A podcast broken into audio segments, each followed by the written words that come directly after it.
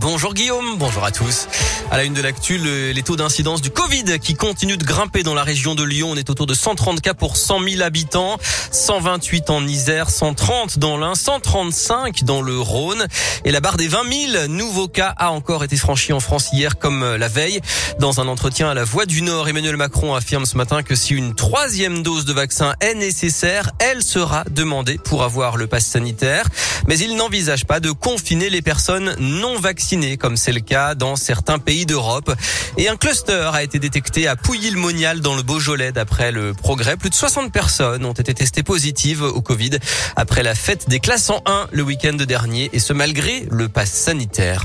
Dans l'actualité à Lyon, un, incendie a totalement noirci une salle de classe hier soir dans une école privée de la rue Denusière dans le quartier Confluence. Une dizaine de pompiers ont été mobilisés. Le feu a été rapidement éteint. Il n'y a pas de blessés. Une vague de froid annoncée pour la semaine prochaine. Il y aura des températures négatives au réveil et de la neige même en pleine en milieu fin de semaine. Dans ce contexte, le collectif Urgence Plan Froid Lyon s'inquiète du manque de places d'hébergement pour les personnes à la rue.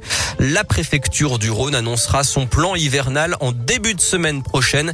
Plus de détails d'ores et déjà sur radioscoop.com. Et puis jour de grève nationale des animateurs périscolaires aujourd'hui, mobilisation pour les salaires et les conditions de travail il y a des perturbations dans certaines cantines et pour l'accueil des enfants. Détecter en direct la radioactivité dans l'air qui nous entoure. La métropole de Lyon va s'équiper pour cela de deux sondes à rayons gamma près des centrales nucléaires du Budget et de Saint-Alban. Mais cette dépense de 146 000 euros ne fait pas l'unanimité. Les défenseurs du nucléaire rappellent que l'État surveille déjà la radioactivité. Les élus écologistes trouvent au contraire que les informations manquent. Pierre Athanase est le vice-président de la métropole chargé de l'environnement et de la, de la prévention des risques.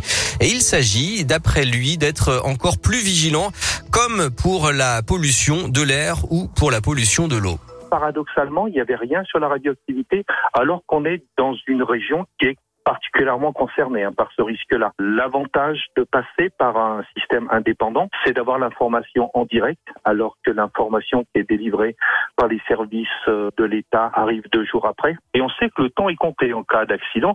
Il faut aller le plus vite possible, même si on est persuadé qu'on a la meilleure centrale nucléaire et les plus sûres du monde. Tchernobyl euh, et d'autres incidents nous rappellent qu'un accident peut avoir lieu très loin et nous amener malheureusement des rayonnements euh, radioactifs. Et le premier détecteur de radioactivité sera installé d'ici février à Mézieux dans l'Est lyonnais. Le deuxième fonctionnera à Givor dès l'an prochain. Foot, la quatorzième journée de Ligue 1 avec Monaco-Lille ce soir et on attend tous bien sûr dimanche le choc à Dessine à 20h45 entre l'OL et l'Olympique de Marseille.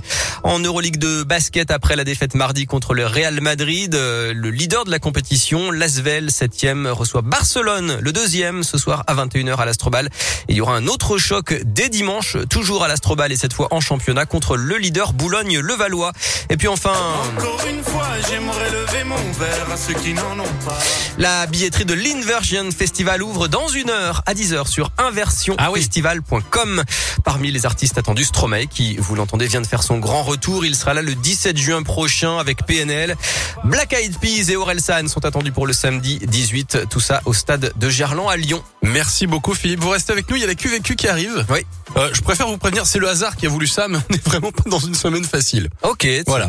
Mais euh, on on s'arrangera ça lundi. Mais là, celle d'aujourd'hui, il va falloir s'accrocher. Ça marche. Restez avec nous, on en reparle dans un instant. Vitesse Liman XY et la météo.